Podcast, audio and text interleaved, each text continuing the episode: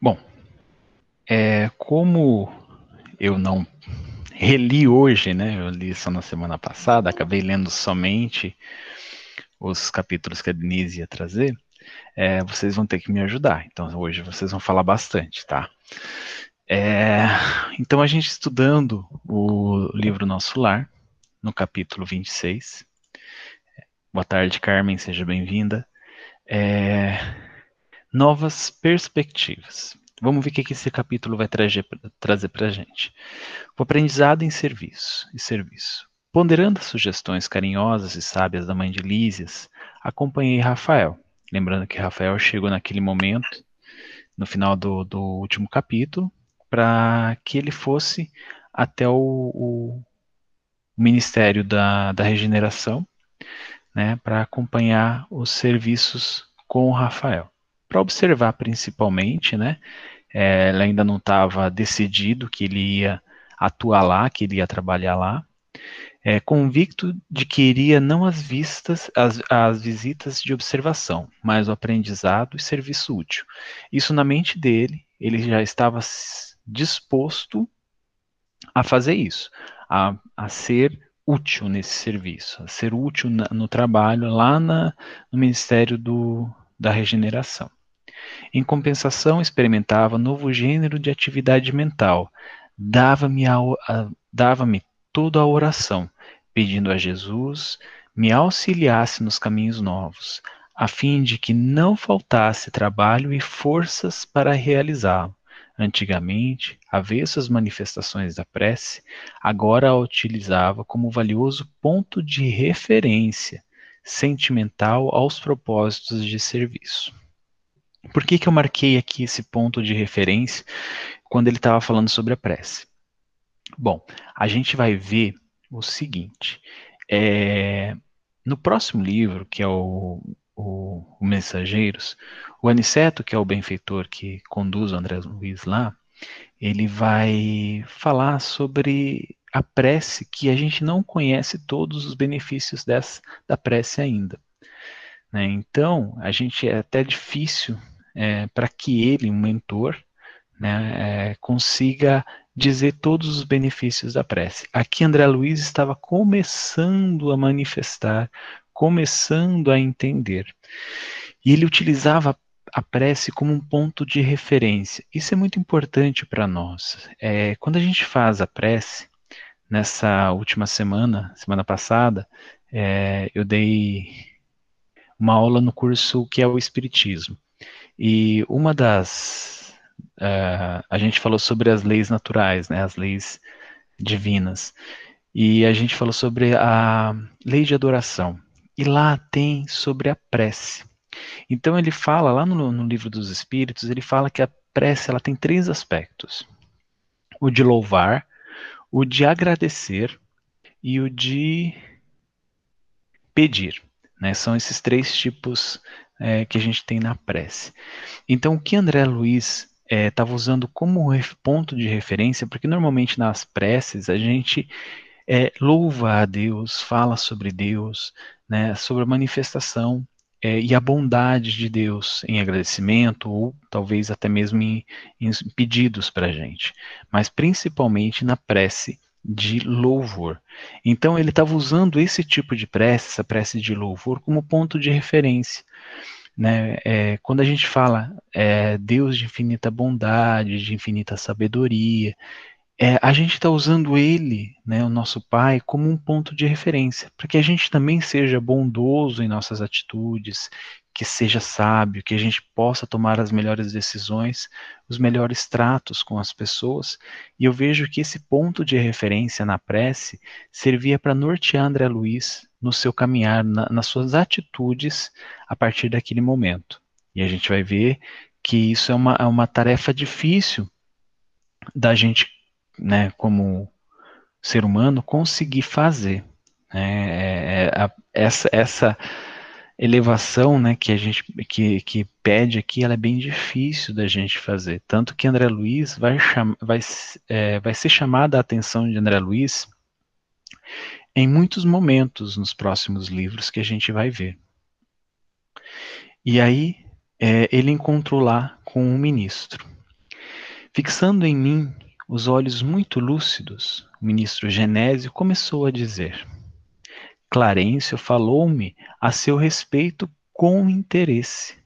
Quase sempre recebemos pessoal do Ministério do Auxílio em visita de observações que, na sua maior parte, redundam em estágios de serviço. Então, eles recebem lá né, no, no, no Ministério da Regeneração, eles recebem esses estágios, né, esse, esse pessoal que vem do auxílio.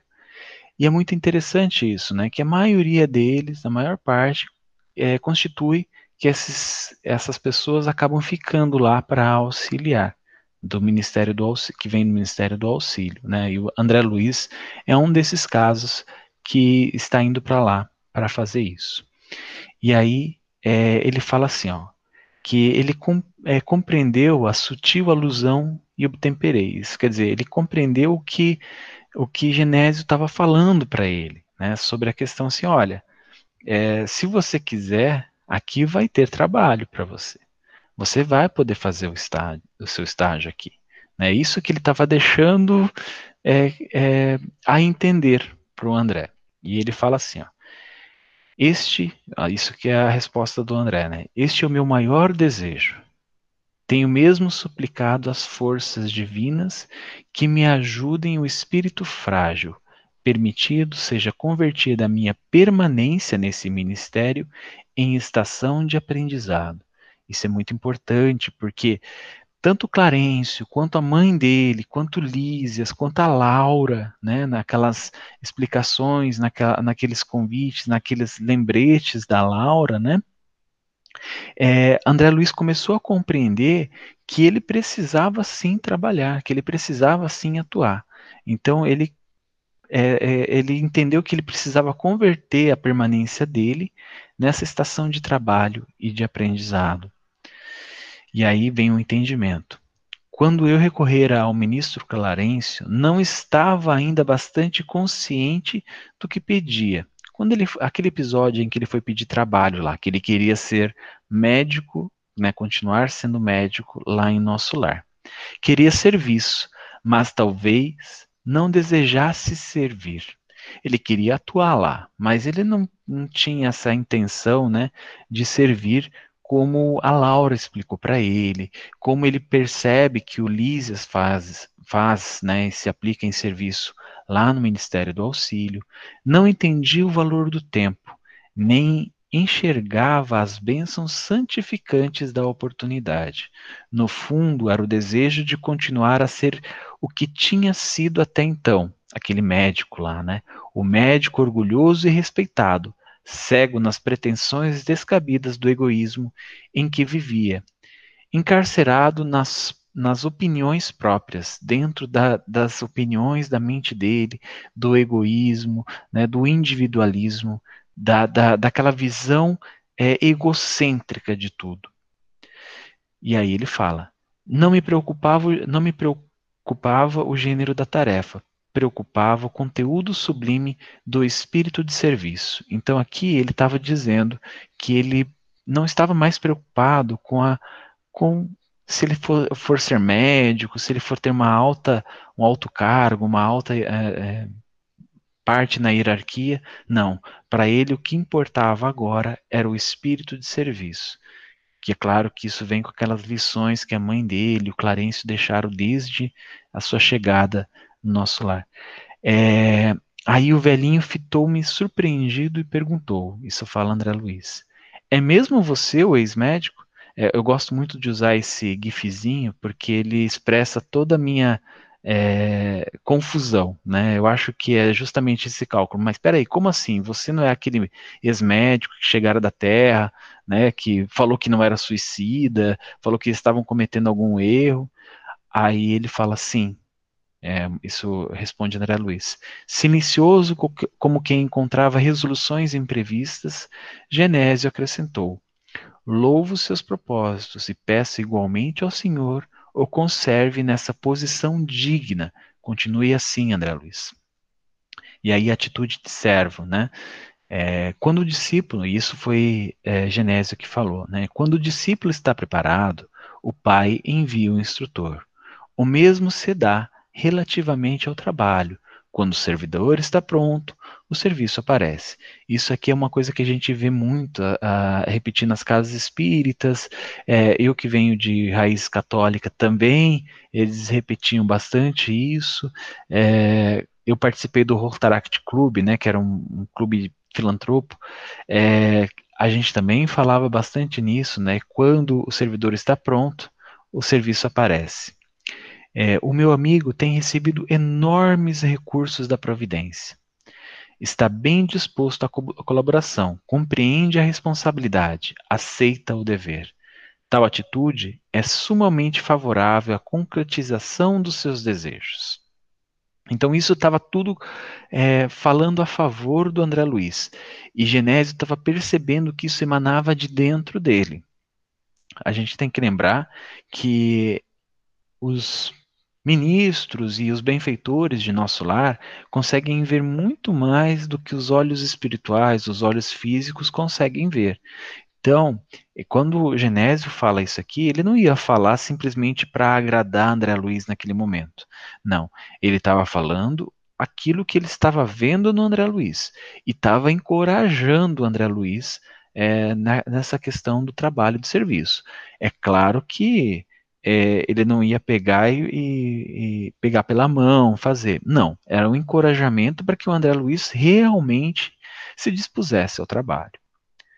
E aí, a estima da compreensão, o esforço próprio e a humildade sincera. Isso são os é, requisitos básicos para você, sim, para você ser um, um excelente trabalhador, um excelente servo na seara do Cristo é, a compreensão, o esforço próprio e a humildade sincera. Né? E aí ele chama esse esse outro benfeitor, né, que trabalha lá nas câmaras de, de regeneração, que é o Tobias. Né?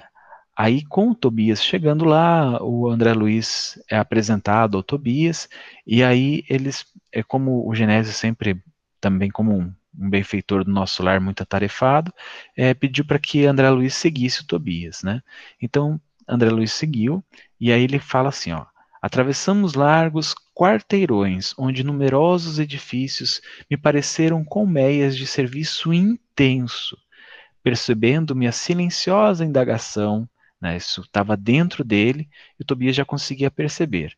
O novo amigo esclareceu. Antes de, desse esclarecimento, uma coisa interessante aqui essa essa imagem né, de nosso lar foi, foi claro que foi retirada da, da, daquela maquete feita para o filme, né, do nosso lar, que é muito legal. É, a primeira vez que ela surgiu, né, essa imagem é, surgiu, foi de um desenho é, que uma, uma médium aqui de São Paulo fez do, do nosso lar, que ela tinha ido no desdobramento do sono, ela foi até nosso lar, né, e ela acabou vendo a maquete do nosso lar, e depois ela fez esse desenho quando ela acordou, e ela levou para o Chico, mostrou para o Chico. E o Chico falou, era exatamente aquilo que, que ele via também, quando ele ia para nosso lar, né, quando ele era levado para nosso lar, ou quando nas lembranças de André Luiz, ou do Emmanuel era mostrado a ele. Então, mas a gente tem que entender que aqui essa estrutura, assim, é, olhando, né, parece ser pequeno. Não é, gente, é do tamanho de uma cidade. Essas estruturas são realmente gigantescas. Né? Então, só para. Às vezes eu olhava e eu ficava assim: nossa, deve ser pequeno. Né, né, deve ser assim, tipo um bairrozinho aqui da, da minha cidade. Mas aqui embaixo ele, é, ele corrobora com isso que eu estou falando para vocês. Tobias fala assim, ó: temos aqui as grandes fábricas de nosso lar, a preparação de sucos, de tecidos e artefatos em geral, dá trabalho a mais de 100 mil criaturas que se regeneram e se iluminam ao mesmo tempo. Então a, a gente pode ter noção que tem pelo menos 100 mil pessoas, né, pessoas, espíritos, trabalhando assiduamente lá em nosso lar. É claro que essa a população de nosso lar deve ser maior do que isso. Aqui são as pessoas que trabalham nessas fábricas, e aí a gente pergunta: poxa, mas precisa de fábrica, não é só plim, aparecer com pensamento, né? Falar, ah, eu quero criar isso e vai acontecer.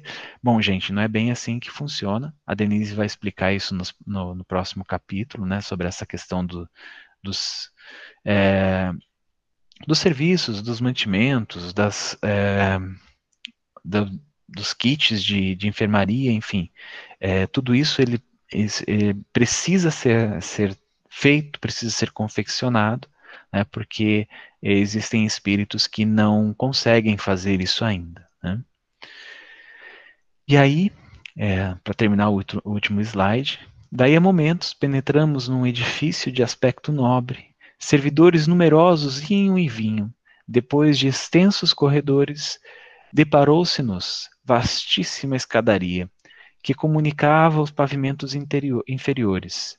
Desçamos, disse Tobias em tom grave, e notando minha estranheza, explicou solícito. As câmaras de retificação estão localizadas nas vizinhanças do umbral. Os necessitados que aí se reúnem não toleram as luzes, nem a atmosfera de cima, nos primeiros tempos de moradia em nosso lar. Então, aqueles espíritos que estavam sendo resgatados, que estavam nessas câmara, câmaras de retificação, eles não aguentariam, né, é, no, pelo seu estado, eles não aguentariam ficar num hospital lá na, na, no Ministério do Auxílio, como André Luiz é, passou. Né? Então, isso é muito interessante. Esses espíritos, eles precisam de muita atenção, muito atendimento. Clara Denise vai explicar isso no próximo capítulo, né? É, e eu terminei.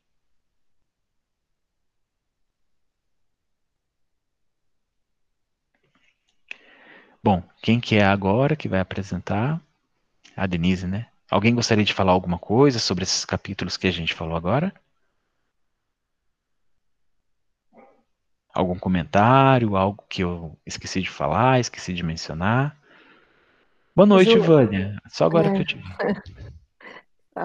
é, enquanto a Denise prepara, eu acho que é importante a gente ressaltar, que é uma, uma coisa até eu já trouxe, acho que foi numa palestra, a diferença entre servir e trabalhar. Eu acho que quando a gente consegue perceber essa diferença, é, a gente começa a tentar compreender a, a, o tamanho da responsabilidade que é ser um servidor do Cristo.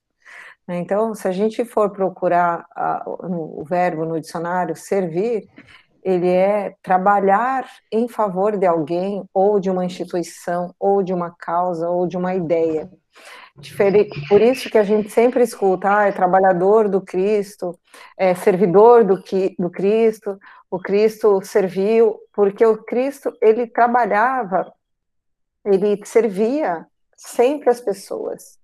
E é diferente de trabalho, né? Trabalho é ocupar-se de algum trabalho, normalmente é, é, remunerado, ter um trabalho, ou, ter um, é, ou se ocupar-se de uma, alguma obra, ou executar alguma coisa. Então, é bem diferente. A gente, se a gente observar nesses é, livros do André, ele fala de trabalho, mas sempre ele fala muito mais de servir, de servidor, de ser um servo, da importância do serviço. Então, quando a gente for pensar em serviço, em servir, mesmo que a gente hoje ainda lute, é, a gente é um servo pensando na nossa, no nosso crescimento, né? Mas de qualquer forma a gente está trabalhando para algo, que esse algo, o projeto pode ser o nosso melhoramento. Então, ele é um, um trabalho de é, vamos dizer assim, direcionado para o crescimento de algo. Então é isso que essa diferença que eu acho que precisa ficar clara para a gente, que é ser servidor é diferente de ser trabalhador. Acho que é isso. Sim, muito legal, Rita, muito legal mesmo. E... Você já está pronta aí?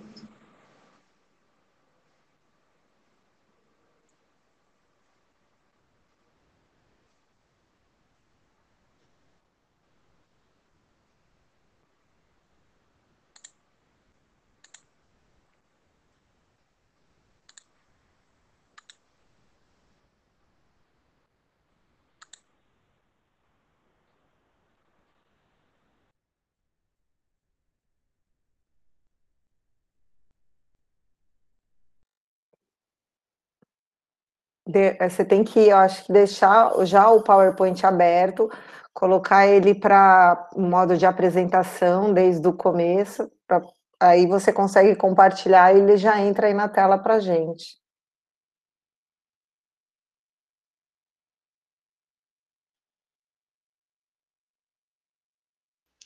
Ou se você quiser, eu, eu posso transmitir por aqui, aí você, você só fala dos slides.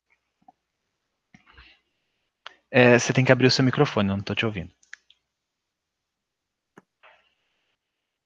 Tá bom. Fechado. Agora sim. Você quer que eu transmita ou você transmite aí? É, eu não estou conseguindo. Ele está aberto, mas eu não estou conseguindo. Deixa eu transmitir aqui, e aí você me fala quando tem que mudar.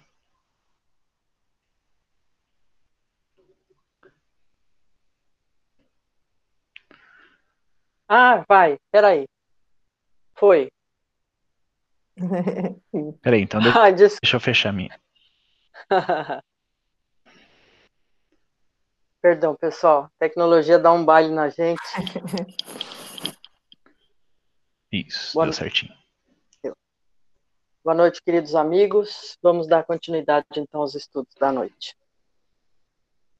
É, esse capítulo que o Juliano é, leu agora eu acho ele de extrema importância, porque é exatamente essa diferença que a Rita estava falando, né? O servir ou o trabalhar, ou só ajudar. Servir a gente faz com a alma, né? A gente fica alegre de estar servindo. E não só fica alegre, a gente aprende com o serviço. O que eu penso do, do serviço no, na seara espírita é que a gente aprende com o sofrimento do outro e aprende a lidar com o nosso sofrimento ajudando, né? Auxiliando, amparando. E uma outra característica importante também é a gente não se não se não cair na tentação de, de buscar detalhes, né? Como ele fala. Procura servir sem sem sem fazer fuxico, né? Sem querer saber por que, que a pessoa chegou nesse estado, que horror, como ela está. Servir vai além disso, né? Está além disso. Então, chegamos no capítulo 27, o trabalho, enfim. A alegria do, do André Luiz de poder estar caminhando para isso. Nunca poderia imaginar o quadro que se desenhava agora aos meus olhos. Não era bem o hospital de sangue, nem um instituto de tratamento normal da saúde orgânica.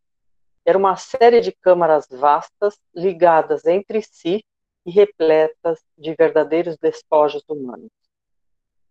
Singular vozerio pairava no ar. Gemidos, soluços, frases dolorosas pronunciadas a esmo. Rostos, rostos encaveirados, mãos esqueléticas, faces monstruosas deixavam transparecer terrível miséria espiritual. Tão angustiosas foram minhas primeiras impressões que procurei os recursos da prece para não fraquejar. Eu tenho a impressão que daqui para diante nós vamos é, nos deparar com a necessidade de trabalho que todo o planeta tem, né? Não só o planeta, como o, a espiritualidade ao redor dele. É, a natureza não dá saltos, como sempre é falado nas, nas, nos encontros espíritas. Tudo tem que ir crescendo, é, se construindo tijolinho por tijolinho da, da estrutura da nossa vida e da vida dos outros. Então, nós vamos perceber o quanto de sofrimento que tem na, na, em torno da Terra que precisa de auxílio. Tobias, imperturbável, chamou velha servidora, que acudiu atenciosamente. Vejo poucos auxiliares, disse admirado. O que aconteceu? O ministro Flacos esclareceu a velhinha em tom respeitoso. Determinou que a maioria acompanhasse os samaritanos para os serviços de hoje, nas regiões do umbral. Os samaritanos, então, são, é aquele grupo de, de espíritos que vai ao umbral resgatar, trazer é, os espíritos sofredores na medida das possibilidades deles atenderem. há que se multiplicar, há que multiplicar energias, tornou ele sereno. Não temos tempo a perder. Irmão Tobias, irmão Tobias, por caridade, gritou um ancião, gesticulando agarrado ao leito, à maneira de louco. Estou a sufocar. Isto é mil vezes pior que a morte na terra. Socorro, socorro, quero sair, quero ar, muito ar. E Tobias aproximou-se e examinou o, o espírito com atenção e perguntou: D. Por que teria Ribeiro que. Oi. Posso fazer rapidinho, antes de você mudar de página? Que eu achei Sim. importante é, a gente ver assim, né, a experiência que Tobias já tinha e André que era um aprendiz ainda, né, e às vezes a gente levando para nossa vida. André, quando ele viu aquela cena, ele começou a ficar angustiado, né? E começou a se perturbar é, emocionalmente. Para isso, ele, para não cair, né, novamente no fraquejar, ele recorreu à prece. Nós usamos bastante desse recurso. Às vezes, tem algumas coisas, questões que nós já alcançamos e a gente já não se perturba mais, já consegue tá ali no momento de caos ou em algum lugar é, não tão tranquilo e co consegue manter essa postura que ele falou de Tobias, imperturbável, que isso Tobias adquiriu com o tempo, né, com a lida ali, sabe lá Deus quantos anos né, nessa função. E André, às vezes, André é a gente, né, que em algumas questões a gente ainda tem que recorrer muito à prece para se voltar para o eixo, para não deixar com que a situação controle a gente.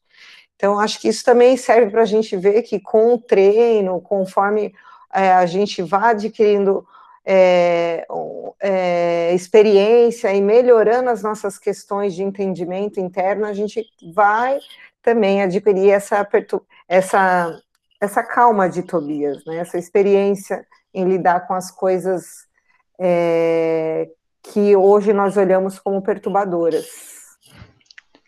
Se me permite uma, observação também, nesse mesmo é, é, verso que a Rita citou, eu achei muito interessante, porque, é, por exemplo, nas câmaras de, de tarefa na cena, né, as câmaras de, de passe, câmara de obsessão, né, desobsessão no caso, é, parece que muitos de nós tarefeiros às vezes esquecemos da prece a gente se sente envolvido, a gente se sente mal e esquece de fazer se buscar essa força na, na prece. Isso é muito importante, né? O pessoal que que está começando agora na, na, doutrina e tem duas alunas aqui do, do mediúnico, né? É, quando a gente está nessas situações, a gente busca o exemplo de André Luiz mesmo, de ir lá na prece, de fazer uma prece, é interna mesmo, para você, para você conseguir forças para para continuar atuando, para continuar auxiliando, para continuar em equilíbrio, como a Rita a Rita mencionou. É verdade. Eu acho que um dos, dos parâmetros que nos ajuda nesse treino, porque é um treino, né, olhar o sofrimento e não e não pegar ele para si, o parâmetro é esse: isso não é meu. Eu estou aqui para ajudar, mas isso é do outro. Porque se a gente tomar aquilo como nosso, imagina se fosse meu pai, imagina se fosse meu filho. Ai, meu Deus, a gente não consegue trabalhar, né? Não consegue ajudar. É, nós temos que aprender a separar, inclusive aqui, enquanto encarnado. Sofrimento do outro é do outro. Eu estou disponível para o auxílio mas eu, o sofrimento dele não é meu, né? E embora isso pareça uh, um pouco de egoísmo, é importante a gente ter essa separação. Você imaginou se Cristo se envolvesse dessa forma conosco? Ele estaria chorando há séculos, milênios, né? E a gente até sabe que ele chora mesmo com o sofrimento da gente, mas a gente tem que aprender a separar para poder, não tem aquela coisa de falar, você, na sua casa está tendo um problema, você se fortaleça para poder ajudar, né? E não, não se envolver de forma a tomar aquilo para si. É, é uma maturidade da qual nós, nós temos necessidade de atingir, não é? Posso passar? Alô? Sim. Ninguém está me ouvindo? Estamos ah. sim. Pode, pode, pode passar sim. Por que teria Ribeiro piorado tanto, né? Essa, esse espírito que estava aos gritos, né? É, experimentou uma crise de grandes proporções, explicou a Sérgio. O assistente Gonçalves esclareceu que a carga de pensamentos sombrios emitidos pelos parentes encarnados era a causa fundamental desse agravo de perturbação visto achar-se ainda muito fraco e sem ter acumulado força mental suficiente para desprender-se dos lados mais fortes do mundo, o pobre não tem resistido como seria de desejar. Então, cada palavra desse, desse parágrafo é, é super importante, porque nós temos aí a família é, despreparada em termos espirituais, em termos de conhecimento, e que, e, que fica chorando e lamentando a ausência desse senhor, e, e o, por outro lado, ele não ter se preparado para isso. Eu tenho como exemplo pessoal a minha mãe, que é católica desde que se entende por gente, está com 91 anos, e morre de medo de morrer. Ela é uma pessoa boníssima, tem excelentes qualidades, é uma mulher forte, é, equilibrada, uh, enfim. E morre de medo de morrer. Porque. e a vai falar da, da, reencarnação, não aceita, né? Então, uh, assim, nós temos grandes dificuldades uh, que vão se acentuando em vista do desconhecimento dessa realidade. Né? Muita gente não acredita, ou acredita mais ou menos e acha que é só conversa, enfim. Na hora que chega, na hora que a gente chega do lado de lá, veja quantos problemas a gente poderia evitar só pelo fato de saber que é assim, né? Que é assim que funciona, que a vida continua. Enquanto o generoso Tobias acariciava a fronte do enfermo, a serviçal prosseguia esclarecendo. Hoje, muito cedo, ele se ausentou se sem consentimento nosso, a correr desaladamente. Gritava que lhe exigiam a presença no lar, que não podia esquecer a esposa e os filhos, que era crueldade retê-lo aqui, distante do lar. Lourenço e Hermes, que são com certeza dois ajudantes de lá, esforçaram-se por fazê-lo voltar ao leito, mas foi impossível. Deliberei então aplicar alguns passes de prostração subtrair-lhe as forças e a motilidade em benefício dele mesmo. Fez muito bem, acentuou Tobias pensativo. Vou pedir providências contra a atitude da família.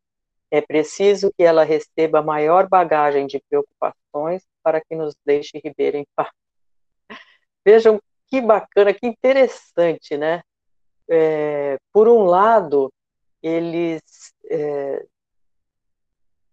essa, esses passes que eles, que eles aplicaram nele, é, a, gente, a gente vê que tem ajuda de todo lado o tempo inteiro, né? A gente, não, quando não estuda, não acredita, não entende que são forças é, acima de nós que estão nos ajudando, né? Então, assim, acidentes que morre todo mundo, só um fica vivo, e situações, né, que a gente fala, do nada aconteceu tal coisa, como do nada, né? Nós estamos rodeados de espíritos benfeitores quando a gente sintoniza com eles, que estão nos ajudando sempre que necessário. Então, é, eles é, deixaram o, o, aquele senhor em estado de prostração porque não havia outro meio de segurá-lo. E, por outro lado, eles pediram providências, então, para arrumar né? É como a gente fala aqui na Terra, vai arrumar serviço, vai arrumar o que fazer e, e para de perturbar, porque é o que está acontecendo, né? Então, de certo, eles estão sem a quantidade de problemas suficientes para poderem ficar é, clamando pela, pela saudade, né, dessa pessoa. Ah, alguém quer fazer algum comentário? Eu quero, Dê. Acho isso muito importante, né? Que a, a espiritualidade, ela trabalha, inclusive, para nos arrumar problema, quando a gente não consegue perceber o, é. a, o, a, o quanto a gente está atrapalhando a nós mesmos e as pessoas que já desencarnaram, né? E não só é. isso, eu assim, eu tenho, eu já vivi umas coisas na minha vida que eu tenho certeza que começou, que eram é, escolhas de caminhos que estavam fora da minha programação. E aí ó, eles foram me enviando é, os recadinhos e a gente vai fingindo que não vê, vai ignorando. E até que começa a vir os recadões, né? Uns recados gigantes, uns problemões. e aí é. você fala, opa, não, peraí, tô tendo muita coisa parecida, a, é, assim, uma seguida da outra. Então a gente precisa perceber esses sinais, que no começo eles são sutis, mas enquanto a gente ignorar, aí os sinais começam a ficar gigantescos e começam a vir problemas, problemas é, de verdade, assim, no nosso, no nosso dia a dia.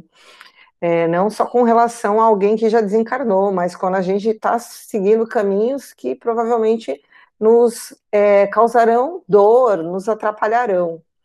Eu achei isso importante. A gente é, e outra coisa que eu achei engraçado que até é, grifei foi o, o passe de prostração é. de, né, de tirou as energias, Sim. deixou ele sem, sem condições nenhuma. Até brinquei, eu preciso aprender esse passe aqui de vez em quando para aplicar nas crianças. Brincadeira, gente. É muito importante, é muito bacana esse livro nesse no, no sentido desses esclarecimentos que são riquíssimos, eu acho, sabe? Muito legal.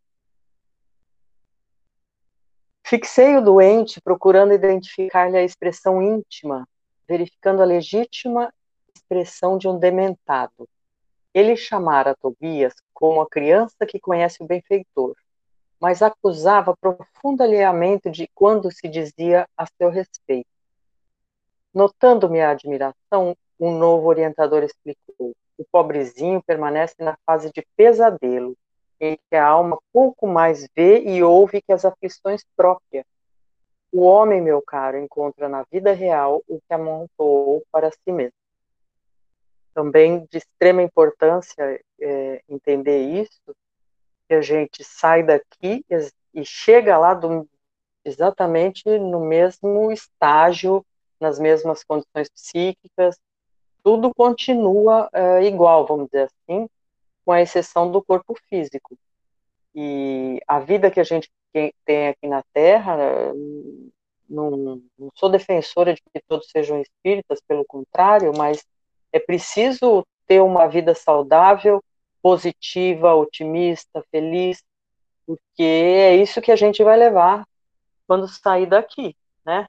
E são milhares e milhares e milhares de espíritos que chegam lá nessas condições completamente engessados pelas suas crenças, pelas suas percepções, pelas suas condutas, e, e isso leva um tempo danado para melhorar, né? Porque no, no, no plano espiritual, o, o, esse tempo começa a ficar diferente. Aqui a gente tem uma realidade carnal em que a gente se envolve com ela com oportunidades infinitas de se melhorar. Mas lá é, não é bem assim, né? Nós não temos essa vida com o esquecimento do passado e nada disso. Então, lá a gente vai acabar dando um trabalhão para ele. Denise. Senhor.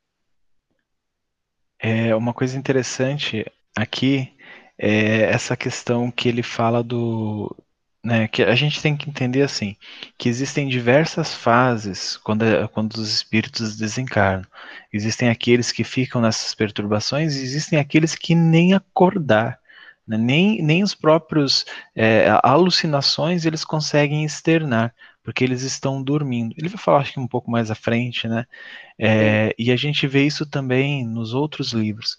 E é claro que não existe só isso, né? É, é se a gente pega Humberto de Campos, o próprio Neio Lúcio, é, até mesmo Hilário Silva, eles escrevem espíritos é, em diversas condições. Isso que você estava falando, se a gente lembrar da filha da Laura, que está para desencarnar de tuberculose, né, no momento que esse livro estava sendo escrito, que André Luiz estava vivenciando essas situações, ela era uma pessoa totalmente abnegada, uma pessoa que ia passar somente algumas horas no umbral. Né? Então, a gente, é, existem vários graus desses, é, desse, dos desencarnes. Tanto que ela, a, essa filha da, da Laura, ela já ia chegar com trabalho já é, é previsto para ela, né, com trabalho já reservado. Então são coisas que a gente tem que entender que no desencarne existem vários graus. Isso que você falou da sua mãe, é, ela como uma pessoa boa, uma pessoa dedicada, é claro que não é uma exigência ela ser é, espírita, nada desse tipo. É, é, é, ela compreender os mandamentos de Jesus do Evangelho, é óbvio que ela vai, não vou dizer assim, tá tranquila, mas é óbvio que ela vai ser assistida, é óbvio que ela vai ser esclarecida, é óbvio que ela vai receber é, essa assistência dos encarnados também, né, que são espíritas ou que têm essa essa é, compreensão, fazendo as preces, pedindo aos benfeitores. Então, tudo isso é uma coisa que, que pode variar muito, né? Uhum. Sim, é verdade. Aqui nós estamos pegando uma, uma coisa bem, uma situação bem crítica para que a gente faça o nosso aprendizado, né? É bem bacana esse livro, mas é, é verdade o que você está falando. Há várias e várias é, condições, né? Que a gente chega lá. Nosso Ribeiro deixou-se empolgar por numerosas ilusões. Eu quis indagar a origem de seus padecimentos, conhecer a procedência e o histórico da situação. Entretanto, eu recordei as criteriosas ponderações da mãe de Elísias, relativas à curiosidade, e calei. Tobias dirigiu ao enfermo generosas palavras de otimismo e esperança. Prometeu que iria providenciar recurso a melhoras que mantivesse calma em benefício próprio e que não se aborrecesse por estar preso à cama. Ribeiro, muito trêmulo, rosto seráceo, esboçou um sorriso muito triste e agradeceu com lágrimas. Seguimos através de numerosas filas de camas bem cuidadas, sentindo desagradável exalação ambiente oriunda, como vinha a saber mais tarde, das emanações mentais dos que ali se congregavam. Emanações mentais, com as dolorosas impressões da morte física e muita vez sob o império de baixos pensamentos. Reservam-se essas câmaras, explicou o companheiro bondosamente, apenas a entidades de natureza masculina. Tobias, Tobias, estou morrendo, bradava um estagiário. Socorro, irmão, gritava outro. Por amor de Deus, não suporto mais. Então, é, o aprendizado daqui é, é aquilo que a gente produz é aquilo que a gente cria com os nossos pensamentos. Vejam, cheiro ruim por conta de, de pensamentos negativos, duvidosos, é, emanações mentais de toda ordem, menos positivas e, e de gratidão, né? Vejam que essa coisa de, de emanar um, um odor ruim é impressionante, né? É impressionante. é, no Oi. livro Lírios de Esperança, lá da irmã Sidufo, que ela conta, explica um pouquinho a rotina lá do Hospital Esperança. Quem não sabe, o Hospital Esperança foi fundado por Eurípides Barçanufo para socorrer, a princípio, inicialmente, os espíritas falidos. Mas o negócio começou a crescer, então hoje é gigante, assim, e, e socorre não só espíritas, também evangélicos, todos, todo mundo que está ligado de alguma forma à religiosidade e que esqueceu de cuidar do autoconhecimento. Mas aí ela fala, eles passam, mostram um relato de uma operação que o doutor, é, acho que se eu não me engano foi, esqueci, doutor Cícero, que faz com a ajuda da Dona Maria Modesto. E ele, eles falam que o perispírito ele não tem condições de é, guardar esses fluidos mentais. Diferente do corpo, o corpo a gente guarda acaba adoecendo. É, ah. de baixa vibração. Lá o perispírito não, no plano espiritual. Então, ele, ele precisa expurgar isso de alguma forma. Então, lá eles relatam bastante esses, esse expurgo através de que a gente conhece como vômito, vai pela boca, pelos orifícios todos, ou eles precisam fazer cirurgias espirituais do perispírito lá para poder tirar essas essas emanações, mas às vezes do abdômen, de várias regiões, dependendo da, da causa, né, do, da, da perturbação. Mas, a, é, mas esse ponto todo é para a gente entender que o corpo espiritual, no plano espiritual, ele não consegue segurar é, esse tipo de vibração ruim. Então, de alguma maneira, ele expurga isso para fora dessas formas aí, como uma delas é dessa forma como o André Luiz está relatando para a gente.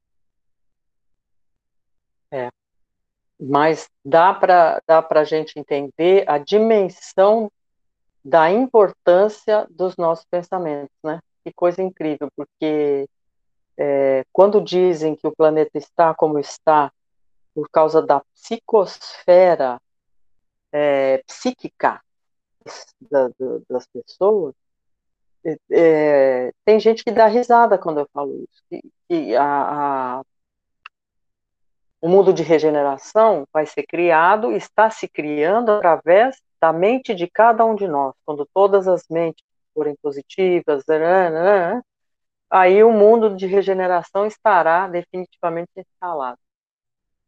Muita gente fala, tá doida, né? Mas é, é isso, a gente fabricou uma negatividade tão grande que chegamos ao ponto que chegamos. E nos vemos na hora de, de mudar de fato. É, só uma dúvida, desculpa. Pois não. Só uma dúvida na, no slide anterior que fala que ele usa a palavra estagiário, estava pedindo socorro, socorro, irmão. Aí tá aí, estagiário, é, estou morrendo de pra fome e sede. Estagiário, no caso, era, era o, um assistido. Auxiliando? Ah, tá, é porque eu li estagiário e falei, será que alguém auxiliando tava? Tá bom, já, já tirou mal. minha dúvida. Tá bom, obrigada. É, é no sentido deles estarem estagiando, né? De estarem se hospedando Sim. ali, vamos dizer. É, né? pensei que também poderia ser isso, mas achei melhor esclarecer para não ficar com dúvida. Tá, tá certo, tá é para perguntar mesmo, tá certíssimo. Podemos ir? Sim. Coração, alan... Coração alanceado ante o sofrimento de tantas criaturas, não contive a interrogação penal. Meu amigo, como é triste a reunião de tantos sofredores e torturados. Por que este quadro angustioso? E vem novamente Tobias, tranquilo, respondendo: Não devemos observar aqui somente dor e desolação. Lembre, meu irmão, que estes doentes estão atendidos que já se retiraram do umbral onde tantas armadilhas aguardam os imprevidentes descuidosos de si mesmos. Nestes pavilhões, pelo menos, já se preparam para o serviço regenerador. Então, acho que é nesse sentido também que se fala estagiário, né? Não deixa de ser uma preparação para um futuro serviço. Mas é, veja a, o aspecto otimista, né, da, do olhar do, do Tobias. Bom, né? É como a gente fala, que muita gente diz que o mundo está completamente virado e a gente fala, puxa vida, mas nós já caminhamos bastante, né? Uh, a mulher já tem sua vez na sociedade, a escravidão já acabou, muitas coisas foram vencidas. É que é tudo muito lento, de fato. E ao olhar dos despreparados, vamos dizer assim, ou dos descuidados, o mundo continua de pernas para o ar e perdido o mundo não está perdido, né? A gente tem que ter esse olhar do Tobias. Veja, todos eles estão aqui numa situação angustiosa, triste, mas estão sendo atendidos. Então, olha o lado bom, né? Vamos ver o lado bom da, da coisa. Enquanto tem outros que ainda estão sendo acometidos por é, negras, por é, escuras, por sombras, né? Lá no umbral. Quanto às lágrimas que vertem, recordemos que devem a si mesmos esse esclarecimento. A vida do homem estará centralizada onde centralize ele o próprio coração. E depois de uma pausa, acentuou: são contrabandistas da vida eterna. Como assim? O interlocutor sorriu e respondeu: acreditavam que as mercadorias propriamente terrestres teriam o mesmo valor no plano do espírito. Supunham que o prazer criminoso, o poder do dinheiro, a revolta contra a lei e a imposição dos caprichos atravessariam as fronteiras do túmulo e vigorariam aqui também, oferecendo-lhe ensejos e disparates novos. É né, a falta é, de conhecimento a falta de aceitação do bem em si, e, e essa revolta e essa, esse desejo do, do, da anarquia, vamos dizer assim, traz, né, traz isso tudo como consequência.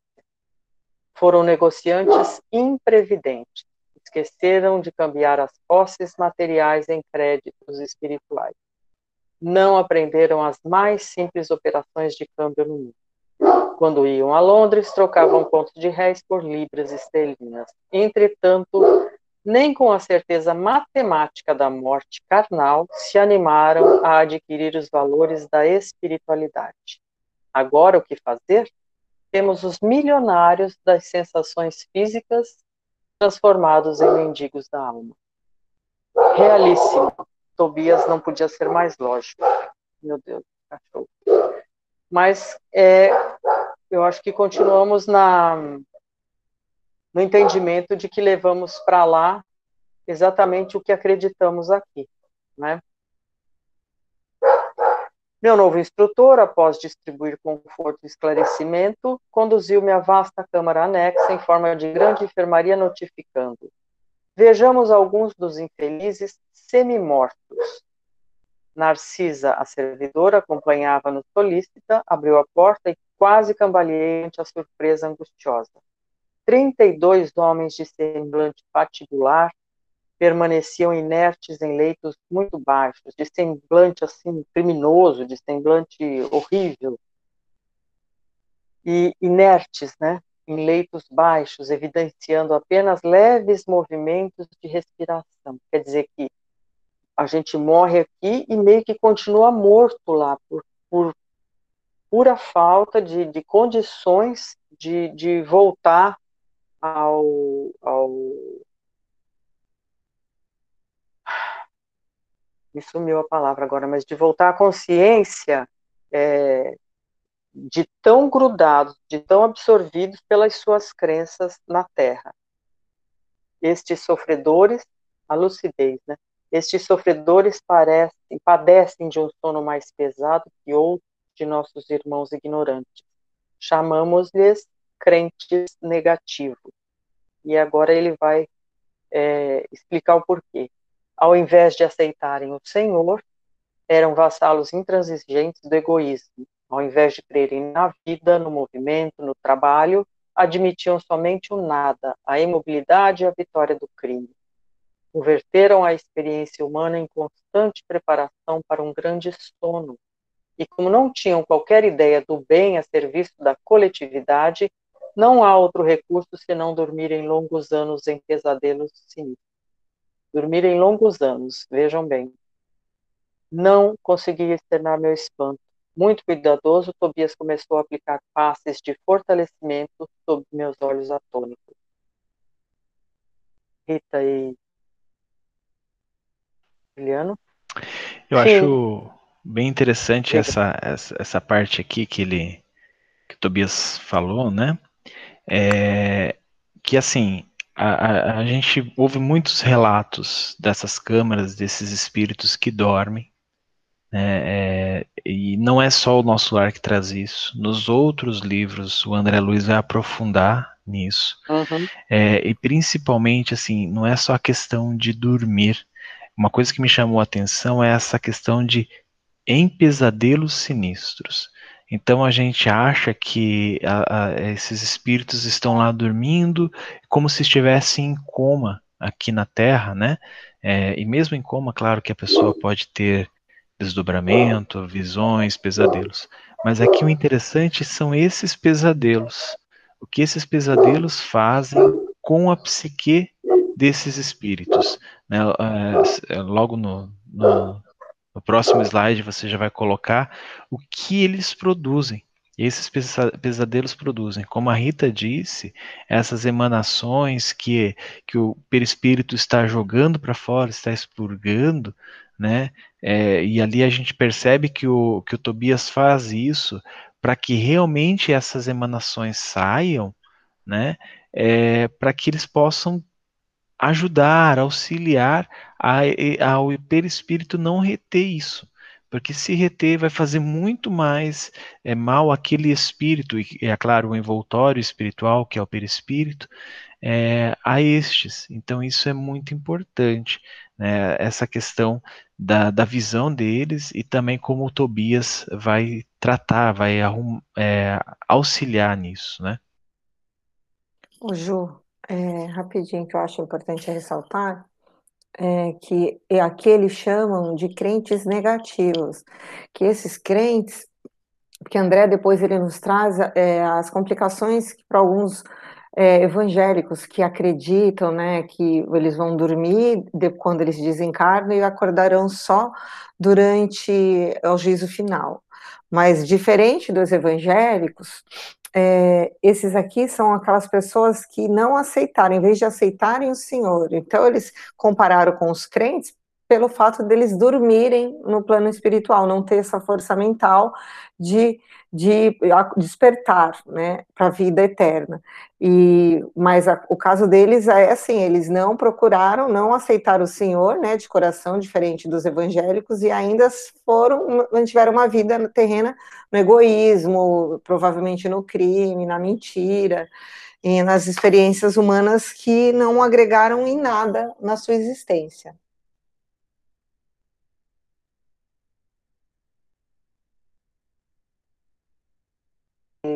Vocês me falam quando for hora de parar, porque já são oito e meia, tá? Juliano, dá o sinal aí, por favor. Acho que tá chegando ao final, né, Denise? A gente pode terminar, se as meninas é, não, não se importarem, a gente termina esse capítulo, e aí semana que vem é, você já começa o outro. Tá bom. Fim da operação nos dois primeiros, começaram ambos a expelir negra substância. Ah, é porque no slide anterior ele, ele vai aplicando passes, né? É, Tobias começou a aplicar passes de fortalecimento. Então, terminando essa operação, eles começaram a expelir negra substância pela boca, como vocês já haviam citado, né? Espécie de vômito escuro e viscoso com terríveis emanações cadavéricas. São fluidos venenosos que segregam, explicou Tobias muito calmo. Narcisa fazia o possível por atender prontamente à tarefa de limpeza, mas em vão. Grande número deles deixava escapar a mesma substância negra e fétida. Foi então que instintivamente me agarrei aos petrechos de higiene e lancei meu trabalho com ardor. Viva André Luiz! Que alegria, né? Conseguiu começar o trabalho. A servidora parecia contente com o auxílio humilde do novo irmão, ao passo que Tobias me dispensava olhares satisfeitos e agradecidos. O serviço continuou por todo o dia, custando-me abençoado suor. E nenhum amigo do mundo poderia avaliar a alegria sublime do médico que recomeçava a educação de si mesmo na enfermagem rudimentar. A importância da humildade, né, da gente entender que ser humilde não é ter vergonha, né? Ele foi um médico renomado, enquanto encarnado, com valores materiais muito acirrados, e, no entanto, agora ele limpa vômitos, e com alegria, né? E com gratidão. É, num novo entendendo que isso é um novo aprendizado. Ah, acabou. Veja só. Então, é, eu, eu li esse capítulo e eu achei ele riquíssimo, riquíssimo por ele poder nos ensinar tudo isso que ele nos ensinou sobre a vida após a morte, sobre as nossas condições psíquicas, sobre a alegria do, do André Luiz em estar encontrando uh, o trabalho, mas com, com o entendimento do que é servir, e é muito bacana tudo isso. É um, é um capítulo para a gente ler, reler e refletir várias vezes, né? É, e a importância da gente se preparar, porque tem muito trabalho, não só aqui, mas lá também, depois que a gente vai embora, né? Em vez da gente dar trabalho, a gente espero que a gente já chegue podendo fazer alguma coisa, né? Então, por hoje ficamos é, aqui e semana que vem, então, nós vamos iniciar o, o 28, falando mais do trabalho do André Luiz, é muito bacana, muito legal.